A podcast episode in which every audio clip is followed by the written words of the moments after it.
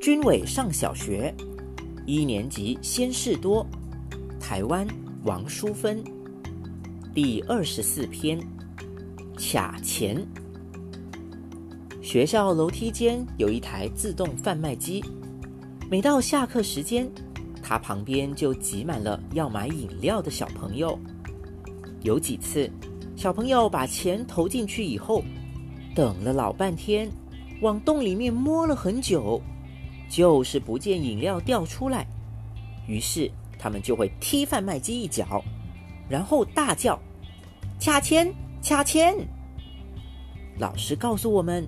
如果钱被卡住了，可以到合作社向张阿姨登记，把钱要回来。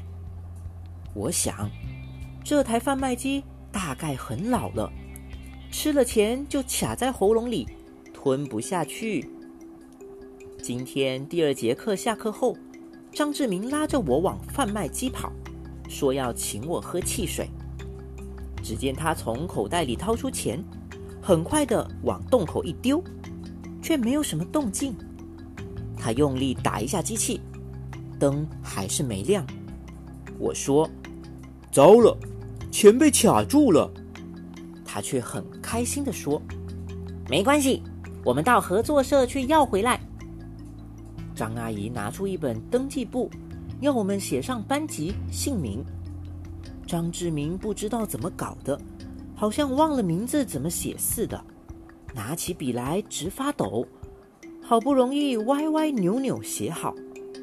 张阿姨看了一下，就拿出二十块钱给我们。张志明接过钱，回头就跑。这一次，轻轻一投，就很顺利的掉出一瓶汽水。张志明把它递给我，慢腾腾的说：“给你，我不想喝了。不过我也不想喝。”所以还是还给了他。真奇怪，忙了半天买了汽水却不想喝。一直到放学，张志明还是没有打开那瓶汽水来喝。